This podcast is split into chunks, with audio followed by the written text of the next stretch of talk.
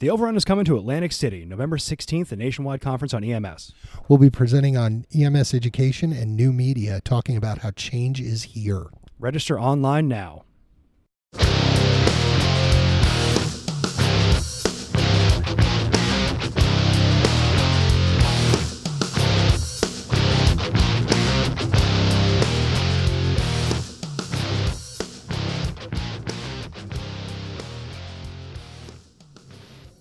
Everybody, it's Dan Schwester from The Overrun, and uh, I'm in the office of Dr. Mark Merlin, who is the uh, head of the MD1 program.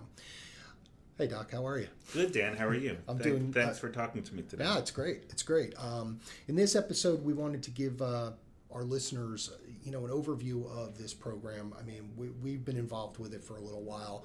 Uh, you've been doing this for quite a while, and um, you know, kind of give you know field clinicians what what is a physician response program? What's it going to bring to them? What's it not going to do to them? Um, you know, kind of knock down some of the misconceptions that you might be hearing out there, and I'm sure, Sure, there's sure. a couple. Uh, so how does this all get started? I mean, we know the the emergency story. We know how paramedicine gets started, but how does the idea of actually putting a doctor out on the street? How does this? Where does this get started? Well, I think really in the beginning it got started by Pittsburgh. Um, they started physician field response in in the uh, 70s, in the late 70s, and um, right when EMS was really starting, and then they built on it in the 80s. So they've been doing it longer than anybody else. I was in college at the University of Pittsburgh, and I saw their field physician response unit, uh, 24 hours a day, seven days a week, and I said, uh, and I was a paramedic there, and I said one day I want to start a similar program. Um, those were all the giants of uh, EMS. Uh, those were the Paul Parises and the Ron Stewarts and uh, the Vince Verdiles and uh, um, Vince Mosesso and, and all these amazing people. And they started field, and Ron Roth, and they started field response for, for doctors, amongst several other people around the world who are doing it simultaneously, like Europe. And I said, one day I want to build the best program in the world. Um, and we've been pretty lucky. I started in 2002, where I basically got a vehicle donated to me by this guy named Rob Warnock, who owned a big family uh, based uh, uh, car company. And um, he gave me a vehicle, and I started getting all this equipment from all over the place. And just basically, after my clinical shifts, just driving it around. And that was up in Morristown, New That was up in Morristown in 2002. And uh, you know, after that, I, I, moved the program a few times. I moved it from there to uh, New Brunswick to Robert Johnson, and I moved it to Newark Beth Israel when the executive vice president for the Barnabas system came knocking on my door and said, you know, we want to move this up. And then we turned that into a statewide uh, physician response program. And then what we did was we became a nonprofit. So we actually became a 501c3, a nonprofit. Uh, MD1 is not associated with any hospital or healthcare system. And it will respond 24 hours a day, seven days a week into any town, any municipality, with any organization in the state of New Jersey with no charge to any patient, any hospital, or any healthcare system. Yeah, I think that's the interesting part about this whole program. It's a charity. Yep, nobody gets charged. Nobody gets billed. There's nothing that goes, you know, balance billing, insurance, Medicare, CMS. You, you don't worry about any of that stuff. No, in fact, every time we respond, it costs us about three thousand dollars. Wow. So every time, so every every time we respond, so we will go anytime anybody calls us. In fact, it's been shown clearly now by several papers published that when an EMS physician uh, gets requested and goes to the scene of a critical patient, and improves survival rate. I want to get into that. I want, I want to get into the evidence. Um, so when you started this and you're just driving around in this truck and you got lights on, it says EMS physician on the side. What was the reaction? You know, well, I was, I mean, I was a different kind of guy. I was a five pointer in New Jersey, then eight pointer in EMT, and then a So you knew you knew the game. You knew who was Right. So I had the same disease we all have, which is um, when I want to calm down and relax, I go responding on calls, lights, and siren. Right. That calms me down. Right. It, it, it makes me. It's a chaos. Uh, is relaxes me. Calmness agitates me. Okay. Right. So I think I had the same thing, and uh, you know, you got to keep coming back every single day. And then you know, I was a classic uh, volunteer on my first aid squad, um, but I did it in a day where you know I I, I, I was the fifth member on because there was no spots because uh, there were so many volunteers in those days. The, but to answer your question, you know, initially um, people didn't understand it, right? And I kind of said, I'm the doctor for the paramedics. I'm an EMS physician. This Right. is way before board certification, or we had official training programs for the most part. And you know, I, I think like anything in life, people are skeptical at first, right? They say silly things like you're going to take over EMS, and no, in fact, we, we support EMS. That's that's all we do. Um, and we make your life easier. So we make life easier to paramedics, we make life easier of, of the first responders, of the, of the EMTs, and we make life easier of, of the police, right? Okay. Because we can make quicker decisions. And, you know, we, most, all of us um, who do this for a living have a, come from the background of uh, the field of EMS. So we know what the expectations are outside the hospital, and we know it's going to happen inside the hospital and uh, we don't delay anything on scene. Uh, we actually just help patients get better care. And again, So is that the over, studied. so is that the overriding goal of the program is to deliver better care out there? It's to improve survivor rates. Okay. Right, that's the bottom line. And if you can't improve survivor rates, you just you, you, you're making small improvements in patient care for very specific procedures that you can do, and a skill set that, that you bring to the table.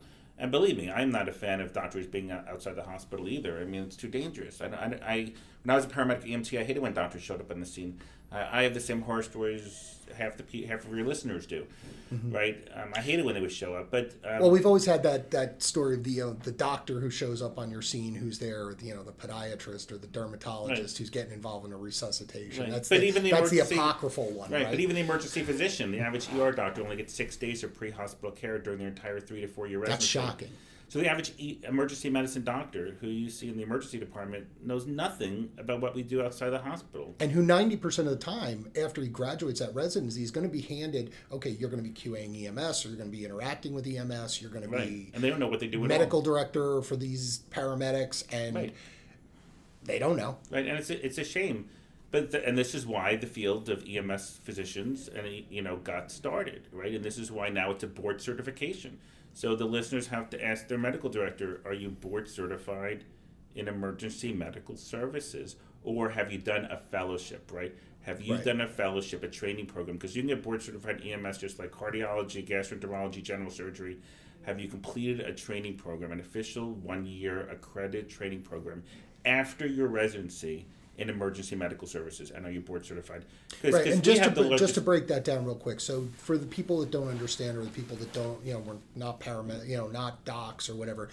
Physician goes to medical school. They do a residency. Generally, they become board certified uh, in a specialty. This is a, EMS is now a recommend a, a recognized specialty like emergency medicine, like cardiology, like orthopedics. Yep.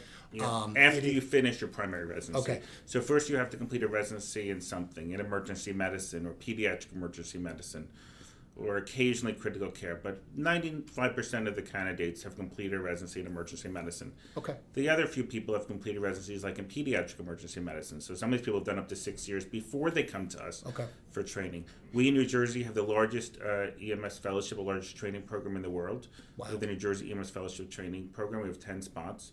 Yeah, So- there's and there's not many. I mean, I know the Mayo Clinic has something. I know University of New Mexico yeah, there's, something. there's a you few. know, there's, there's, definitely there's a few, but not there's many. de- definitely some fellowships throughout the United States, but uh, most programs are smaller, right? They have zero, one. They have one, two, or three spots. Okay. And so we're the biggest, and we get people from all over the country who come here to do their one year of training. And some of these people have years and years of being street medics, lots and lots of experience, Right. And that's great. But um, you know, they, they also they learn other things. They learn a lot of administrative things. They learn about doing high risk procedures outside of the hospital. They learn things that they may not have experience at. So just because you're a paramedic doesn't mean you can be board certified in EMS if you were paramedic before before residency. Okay. It, it doesn't work. So your your your experience as a paramedic doesn't count toward board certification. You have No. to do the one year training program now that is required um, in order to be uh, board eligible to take the written examination. And then when you're done, there's a written examination, and the pass rate this uh, past year was like 63 percent. Okay. So the pass rate, so it's hard. This It's is- stringent. It's It's- 63. right. So that's the all these people who've already finished residencies, who are very very intelligent physicians, and their pass rate is 63 percent for Right. emergency These are these are the top of the pile. These The- are people who have done fantastic all through college, medical school, uh, Right. residency, you know, fellowship, and that's a test with a sixty-three percent pass rate. The majority Wow. of the test is not medicine. Right? Okay. It's not medical stuff. It's operation. It's incident command systems. It's um, hazardous material stuff.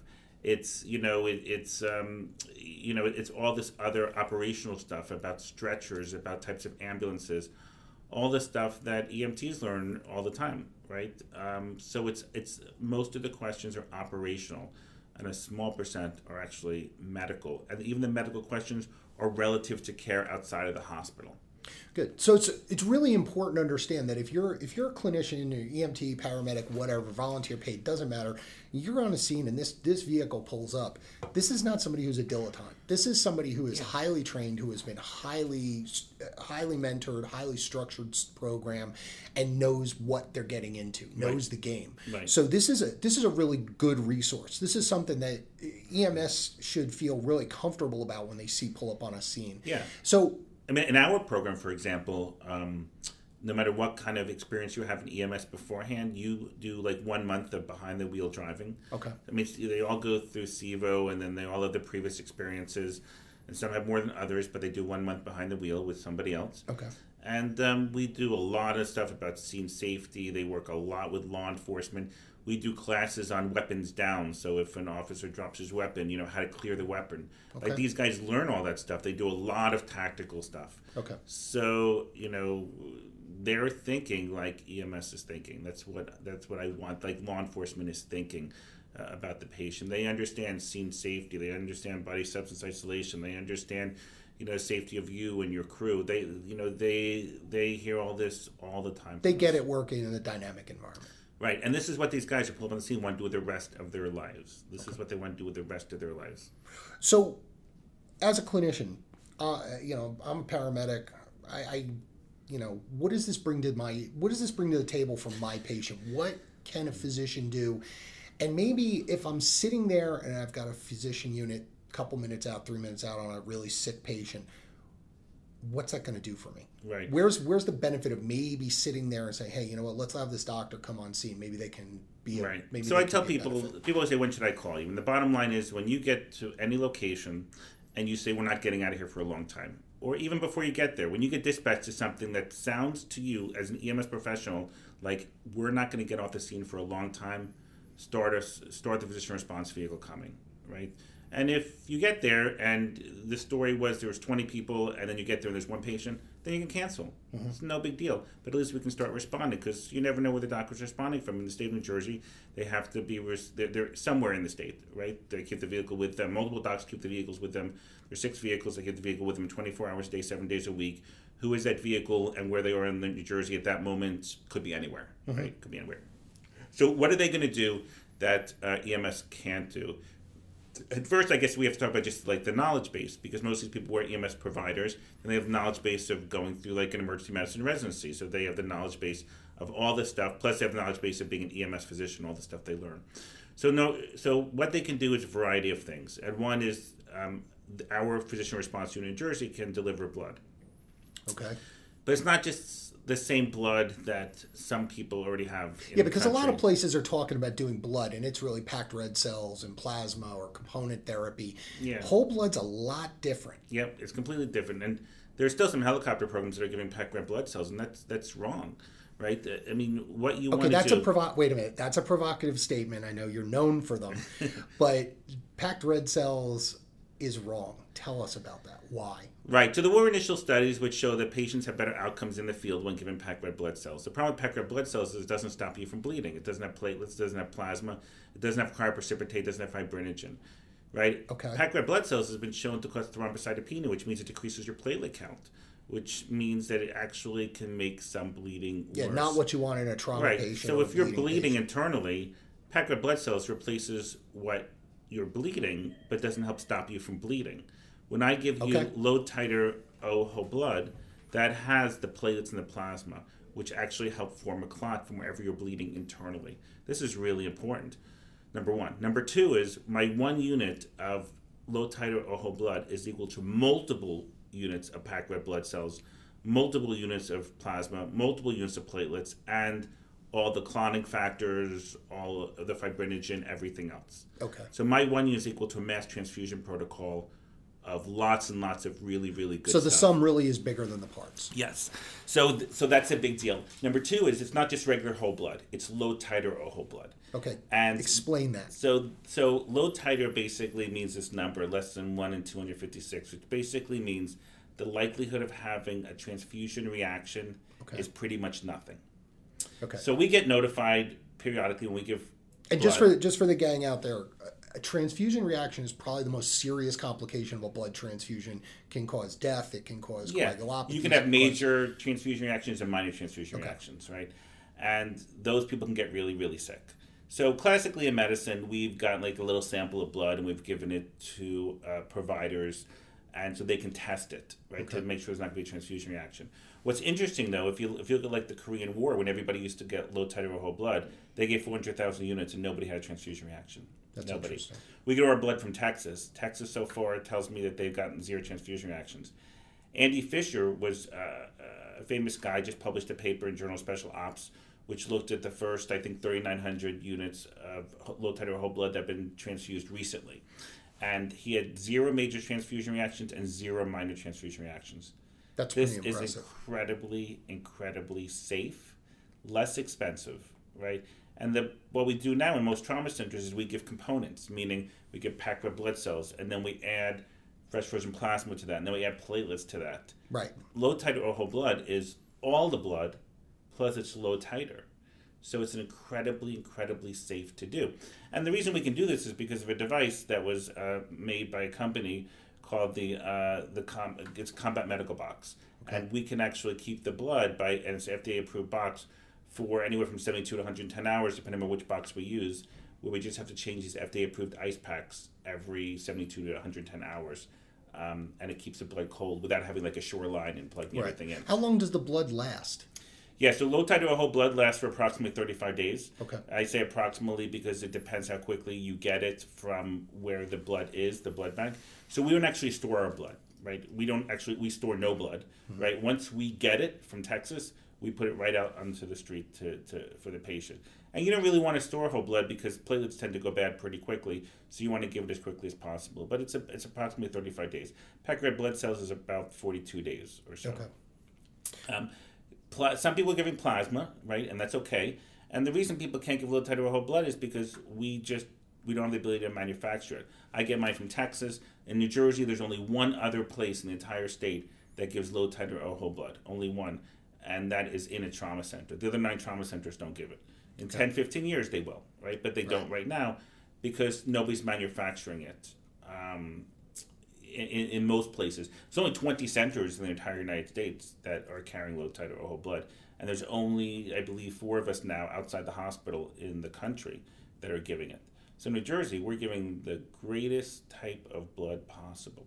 And we're big believers in no crystalloid, right? Which Right. Um, you may think is controversial. I don't. No, I don't think it's controversial. Right. Um, I, I think some people do, but not Yeah, too many people do. Um, but you know, that's not, uh, not that's just not us pre-hospital. That's in most Yeah, hospitals. there, you'd be surprised. There's a lot of people on the in, internet who uh, argue against the use of pasta water for saving lives. Right.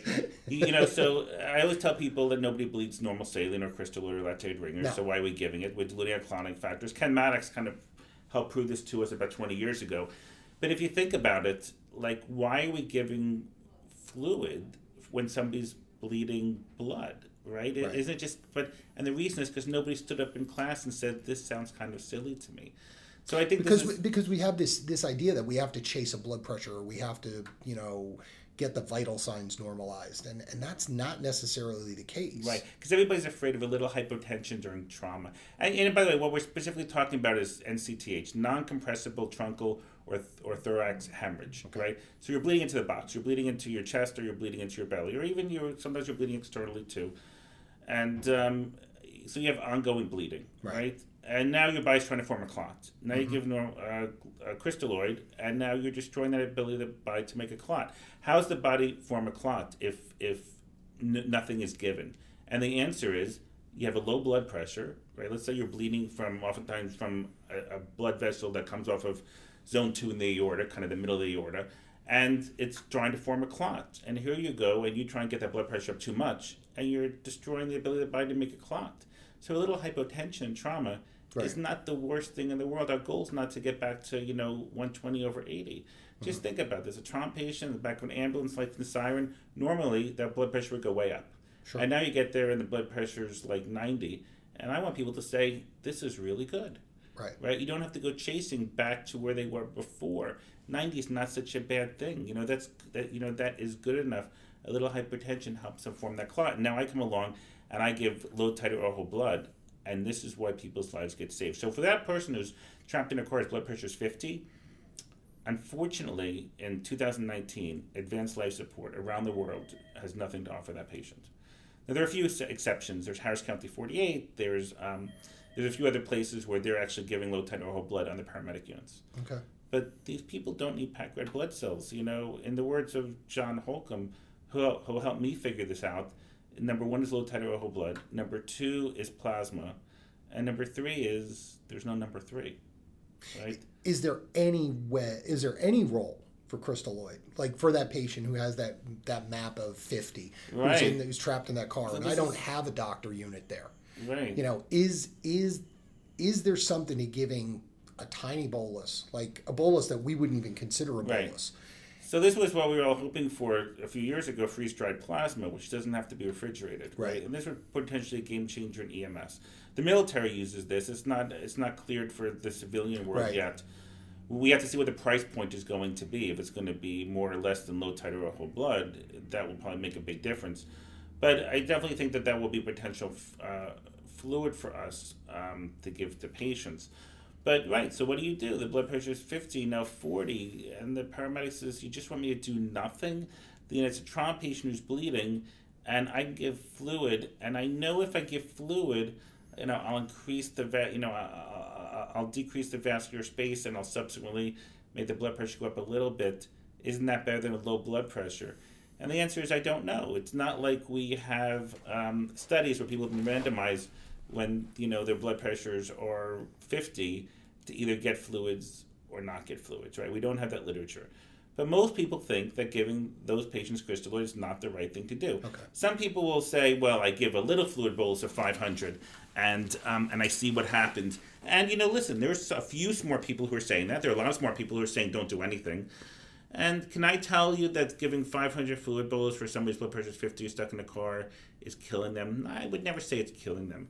I think there's theoretical reasons to believe that that's not helping them. Okay. There's some theoretical reasons to believe that's harming them. And is there could we be helping some people? I don't know. Listen, you have ongoing bleeding with your with a blood pressure of 50. You, you're never going to have a study that says you have better outcomes by giving those people fluids because they're bleeding internally. That's too sick a group to ever show a better outcome based upon crystalloid. It will never happen in a study. So maybe the best thing is we give the TXA and Yeah, we just give leave them it early. TXA. I mean, listen. Besides Crash Three, we have the London study, which shows early. You know, London clearly showed earlier is better, and you know, for you know, and then for every delay in in getting uh, uh, uh, TXA, your, your you know survival goes down by between ten to fifteen percent, depending on what part of the study you looked at. And um, so early TXA is really, really, really important, right? So we know that.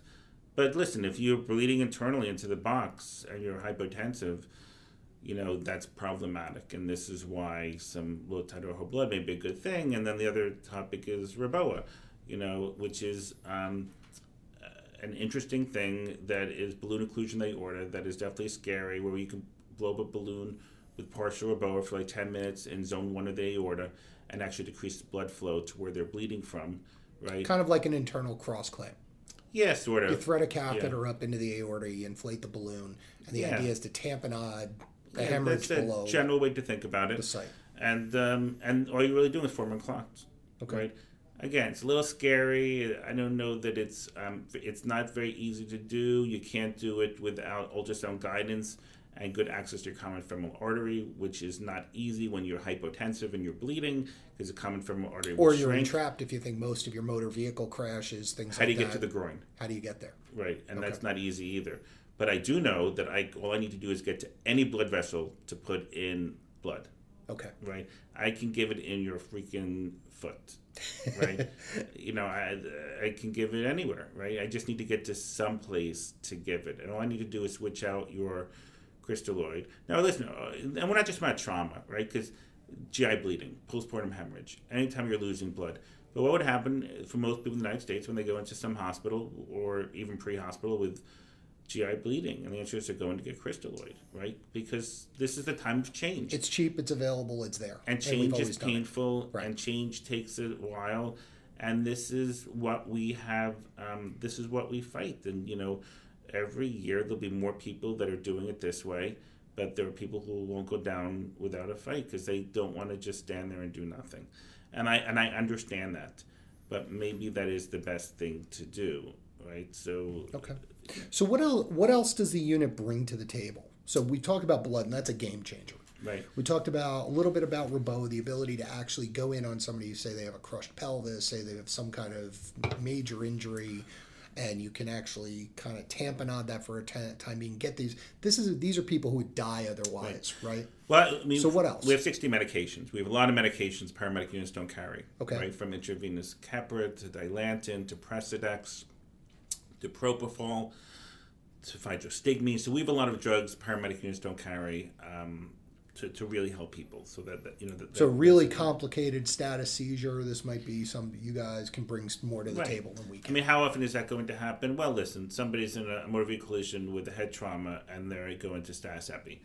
You know, I mean, that's great. I mean, we, we can fix that, right? For the for, you know for the most part when, when benzos don't work. Are we the guys to call when you have a uh, when you're on scene with a seizure and you give a dose of Ativan doesn't work? Um, probably not, and the reason is because we're probably never going to get there in time, depending upon where we are, Sure. where we're coming from.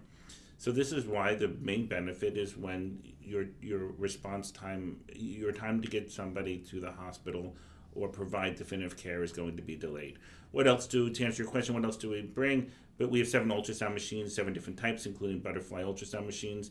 Several paramedic units and helicopters have that around the country. So that's not necessarily new, except the docs have a few years of training in ultrasound, right? So Okay. they tend to be really, really good at doing quick things like looking on the heart, all things that can be done en route to the hospital or in the in in in, uh, um, in, the, in the back of a car. We had somebody in trap for three hours. My doc was there. This was up in Morris County, and my doc ultrasounded the person from head to toe. He knew nothing was wrong with the guy. So, Wow. Um, so he knew nothing was wrong So with it's, the it's a way to really look inside the body. You can you can tell you could use it in an MCI. Like who needs to go to surgery? Absolutely Who has now. blood in their belly? Right. Right. You always say, I always say, you never want to be the last red tag, right? But now you can look in the belly and say who has blood and Morison's pouch in the belly and who doesn't. I mean, in 30 seconds, I can know who, you know, blood in the belly. 30 seconds, I can know things like is the lung collapsed with much better way than listening for lung sounds, which is terrible with external noise, right? Sure. Um, 30 seconds, you know, I, I, can know what the general heart function is, you know, and then if the guy's entrapped and there's, and I'm still looking, I can see if the carotid artery dissected, you know, I, I, I can see, you know, I can look at the, if the if the bladder's ruptured. You know, there's a lot of little things. I can look for vascular injuries. I can look for you know dislocations of you know. Now, do you have the ability? Does that does that mission? Does the butterfly and the ultrasounds have the ability to transmit that to a receiving facility? Um, so it does have the it's, it's Bluetooth capable, Okay. so we can transmit it. Right. So the the answer is yes. Okay. Right? Um, because the images are stored in the cloud. Okay.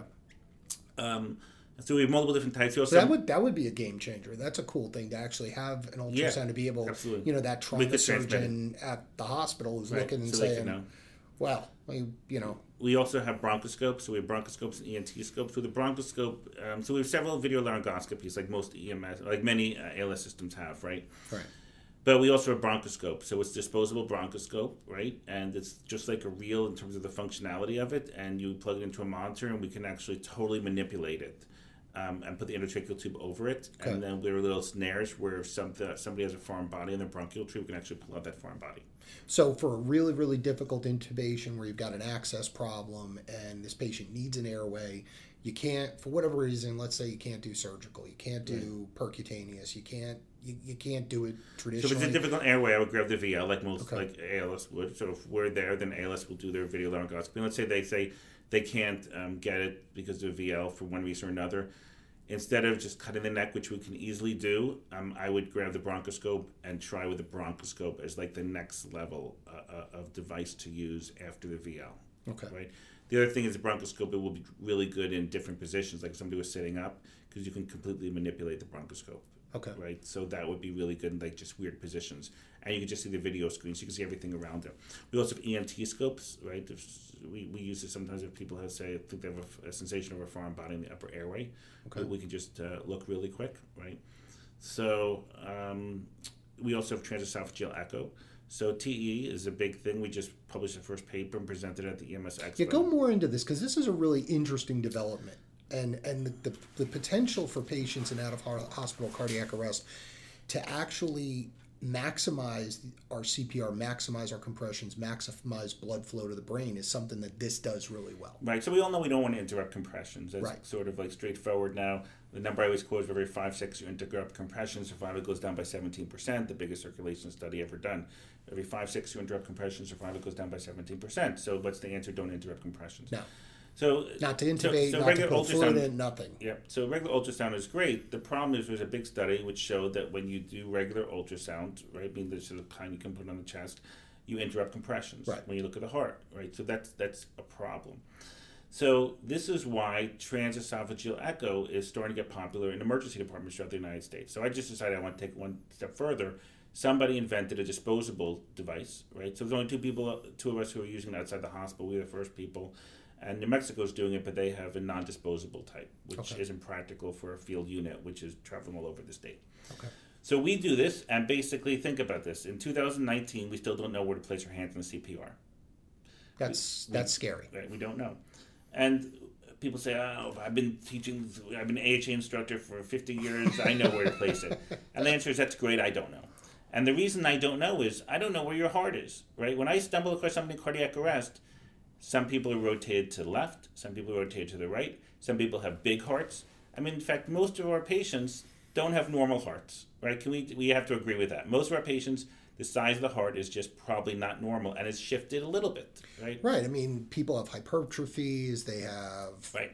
you know other So- histories that preclude them to maybe, scar tissue. We, Right. we don't know. So we bought into the fact that when we do good CPR, we're going to help forward flow. We're going to help the flow because we're going to squeeze the heart. There's two models of how CPR works. There's actually a great study done about two, three years ago, uh, which actually looked at both models and says we don't completely know which model is still correct, even in 2019 or 2018 when the study was done. But um, we should just say that sometimes when you do perfect CPR, according to the American Heart Association, you don't help forward flow of the heart. You actually impede it. And how could that be? And the answer is you sometimes compress on the left ventricular outflow tract or the proximal aorta or the aortic valve. So define an outflow tract for like they don't get this in EMT school, doc. Right. So there's so there's a left ventricle, Right. and where the blood leaves the left ventricle, right, Okay. through right. So between the aorta and the left ventricle, you know, a little more proximal is called left ventricular outflow tract. Okay. So that's where blood leaves the left ventricle, right? Okay. Because in life, what you care about is your left ventricle, right? Like when we say somebody's having an inferior wall MI or a superior wall or, or a lateral wall MI, we don't mean of the heart. We mean of the left ventricle. Right. Because that's the systemic pump. That's the, thing act- that feeds right. everything. Do people get heart attacks or their right ventricle? Yes, sometimes, but but and their right atrium sometimes, but really uh, the money is in the left ventricle. Okay. right? So so if you compress on this, then you prevent blood from going forward, and you actually it doesn't actually move, or it goes backwards. Right, one of the two. Right. Either way, not good. Either way, not good. So what can I do? Well, I could come along and do a transthoracic echo, right, which is what some systems have in the world. But again, we'll interrupt compressions. So what I can do instead is I can do a transesophageal echo, which means I take the tube and I put it in your esophagus. Just like paramedics can do in our state, they can do nasogastric or gastric tubes. Sure. We don't do it that much because it's not really that indicated. But by the way, when anybody gets intubated um, and then brought to the hospital, we put in nasogastric or or gastric tubes in 100% of people, right? Yeah, I always I, I was always taught that that's something you really should shoot to do, but because right because um, you still aspirate around perfectly placed and inflated endotracheal tubes. Right? There's still aspiration around them, so you have to you have to decompress the stomach. Period. It's good for a million reasons, but you, you should do this. Now, and it's easy. It's standing orders for most of us. It's Right. not something that it's not difficult. So if I put in the transesophageal echo probe, it goes into the esophagus. not only do I not have to interrupt compressions, I don't even need to, go near the patient, right? The patient's already intubated. I, I slip things in. So in a perfect world, if you close your eyes and you put tubes into the mouth. By, by just by force of nature, it will go into the esophagus. That's where tubes want to go into the esophagus. So I put this in. Yeah, the majority of paramedic students see that. so I, I, do this blindly, right? So I put the I put the tube in blindly, and it goes into the esophagus, right? Okay. And then I can see the heart, and I can see the heart much better than um, I can see the heart uh, much better than um, a transthoracic. Because you don't have interference from the rib cage, the lungs, exactly. anything else. And then I can see you do CPR. Okay. But now I can see when you do compressions if you're actually pressing on the left ventricular outflow tract or the, or the proximal aorta. And I can tell you to move your hands two inches to the left or two inches cephalad or caudad, or I can tell you to move your hand in different directions. Okay. And now I can maximize the patient's forward flow based upon this.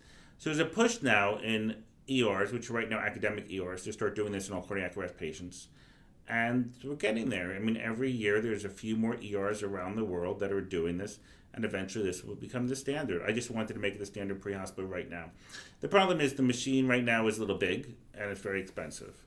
Yeah. But the new generation machine will come out in the next year or so and it'll be much, much smaller and, um, and it'll be much easier to use. And then every few years, it'll be more practical, more practical, more practical, till we could conceivably do it on the ALS level. Okay, that makes sense. So improve CPR, right? Again, now are we going to most cardiac arrests?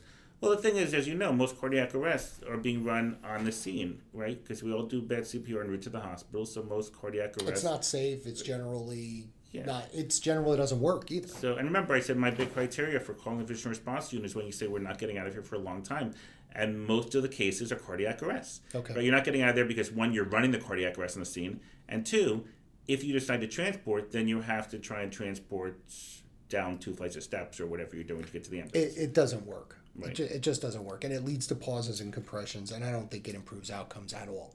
Right.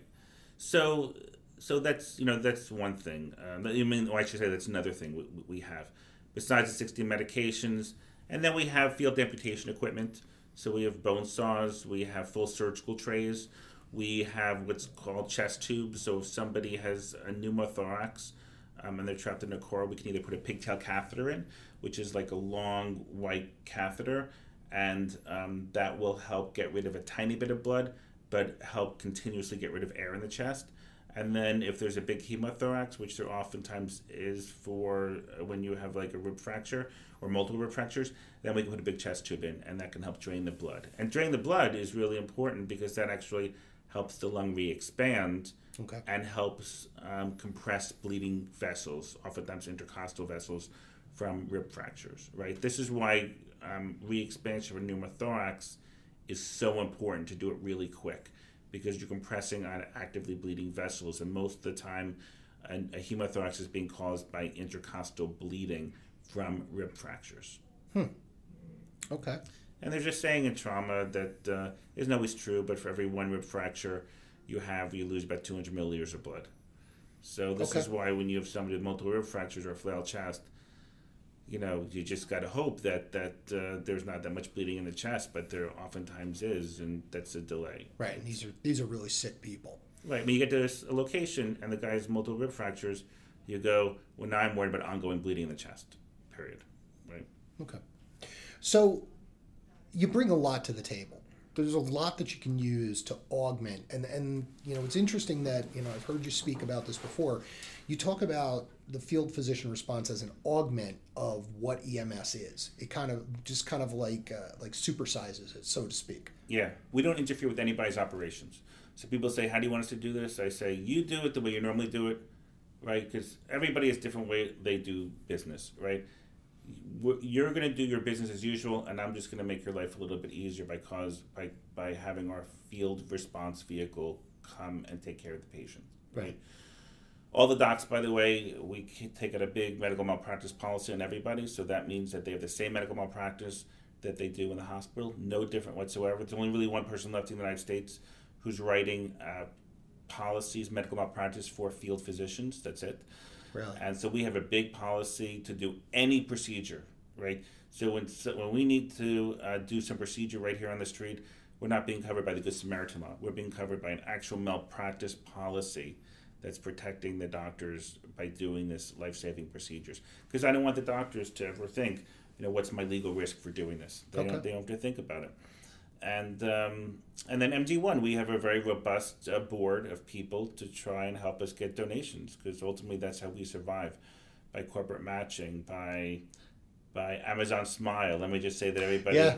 everybody should only buy stuff on smile.amazon.com and put MD1 as your charity, and I think we get 0.5 percent Okay. for every purchase. Yeah, we can definitely plug all that stuff, and we'll link to it in the show notes, and uh, Yeah. we'll definitely put it out on social um, media. and then corporate matching by different policies and donations and and then we have companies that give us uh, give us um, equipment Right. um, and people like who align with us such as overrun you know to to put it out there and we'll go anywhere in new jersey and, and for events by the way we go into multiple states okay. you know and even other countries too so the docs we will fly our docs anywhere in the world we usually do a couple of times a month we're flying them all over the place Yeah, you do fixed wing response too, right? yeah we do a lot of fixed wing right? So what's what's that like?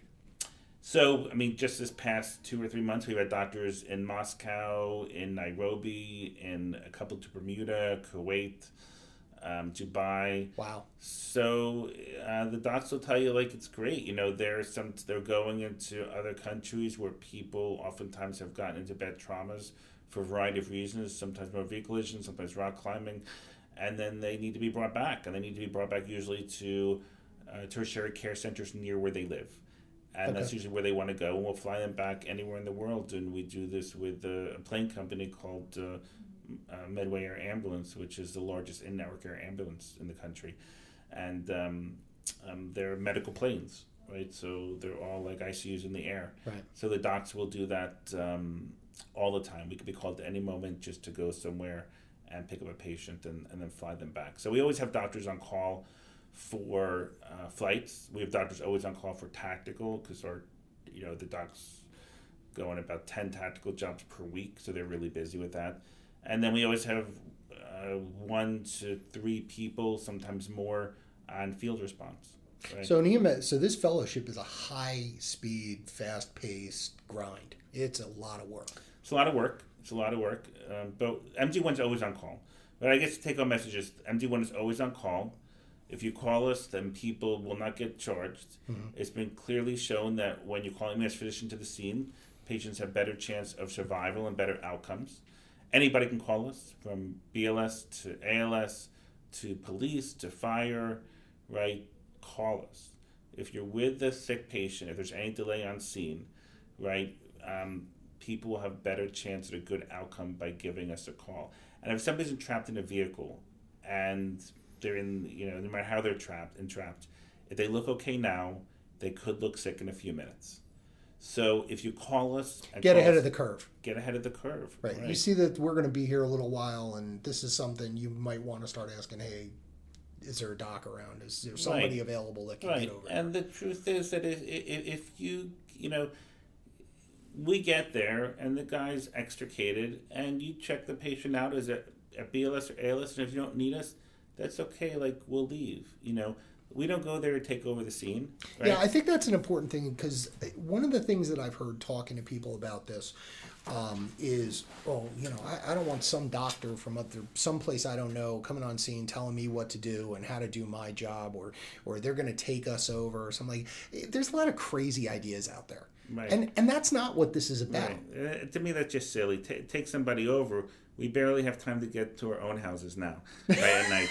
We're not going to take anybody over. We will go to any location, improve the outcomes of your patient, not charge anybody, and we will work with your team. And we're happy, by the way, to go anywhere and show all of our equipment and stuff to uh, to, to anybody, any location. Right. Right, and one of the things that what we're doing is there's going to be a we're doing a training piece, and that's actually going to be out to squads, and uh, that is going to be available for the docs to come out and do a program at your facility, at your station, to talk about MD1 and Yeah. the basics and and give you a background on that. I mean, generally, when we show up at a scene, we find find out who the EMS branch director is, if it's an if it's MCI or something, and then we'll touch base with them. We'll set up our equipment in the ambulance that's going to transport whenever the guy's extricated, mm-hmm.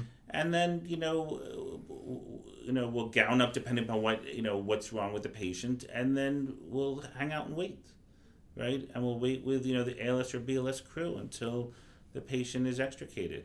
You know, so we're we're hanging out. So there's really no downsides.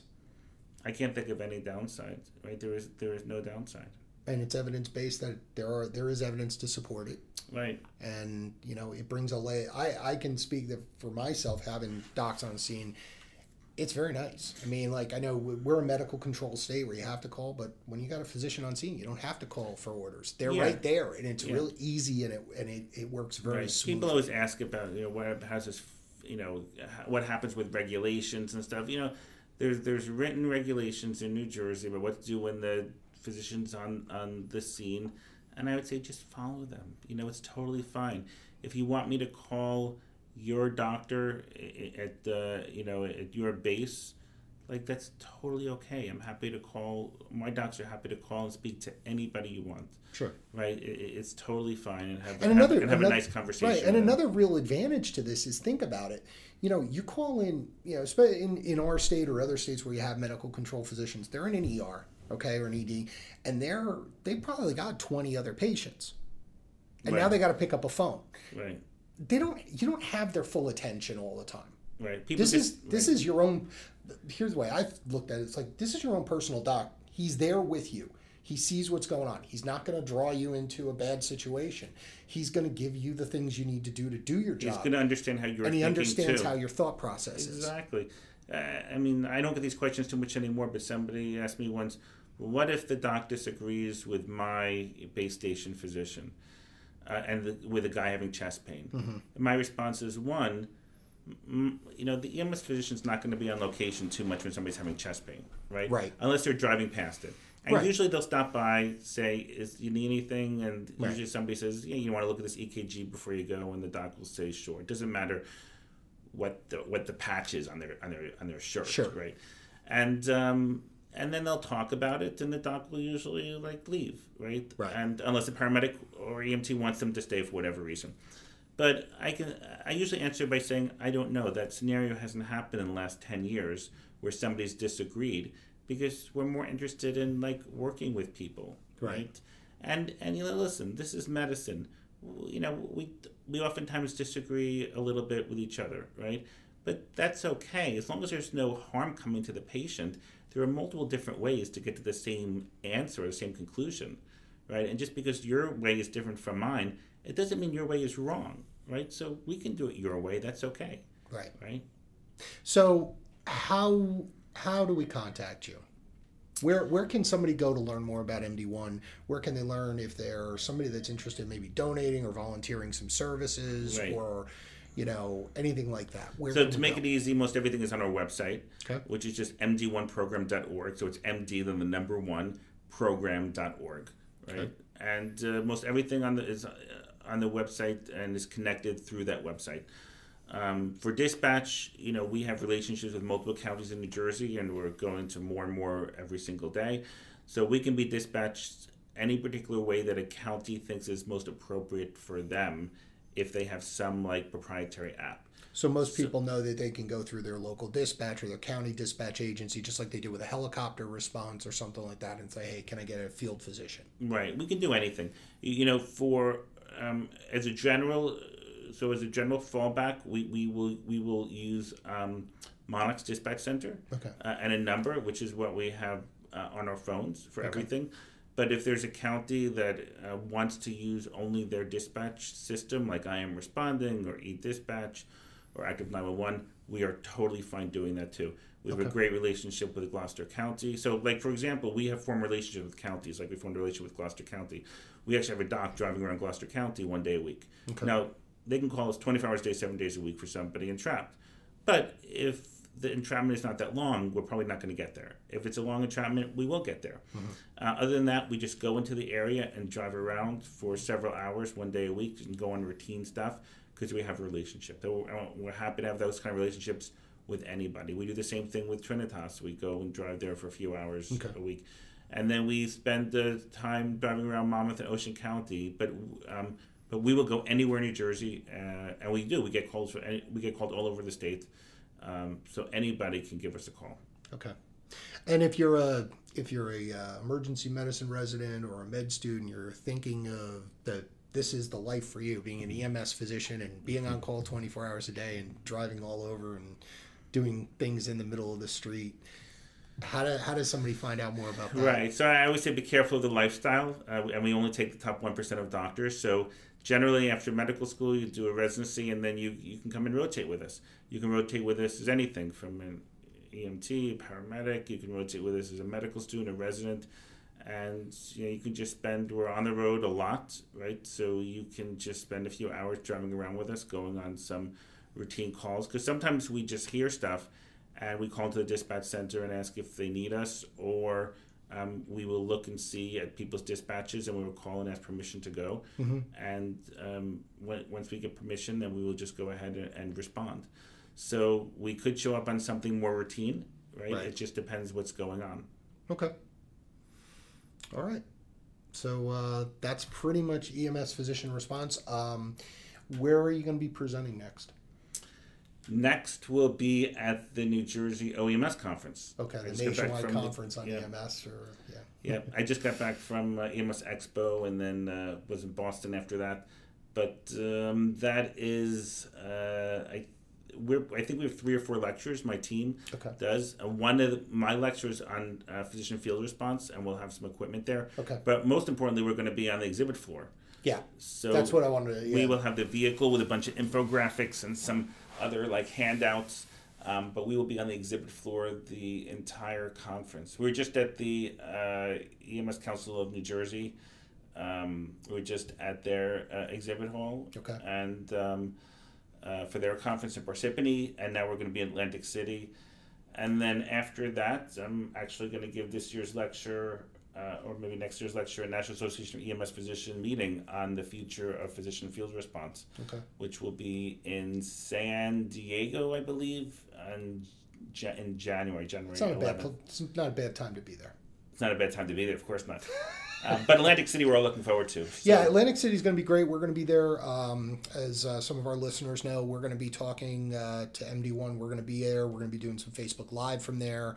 Uh, some some hits. You're going to see some in, um, some in depth stuff. I know they were we were talking about getting some uh, mini topics and demonstrations, and this is a really good time for anybody who's going to that conference. Uh, if you're going to get a chance to look at what this is, talk to the docs, be in depth, uh, see what they have to bring to the table um, to enhance your ability to take care of these really sick uh, patients or these really really tough calls.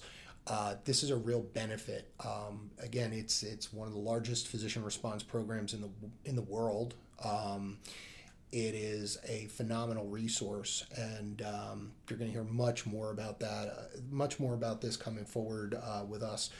And uh, Dr. Merlin, uh, you know, thanks for taking time out of your busy day. And, Yeah, uh, great, great to be here us. with you. This was fantastic. All right, great. All right, thanks. All right, so thanks. Uh, for the overrun, I'm Dan, and uh, we'll talk to you later.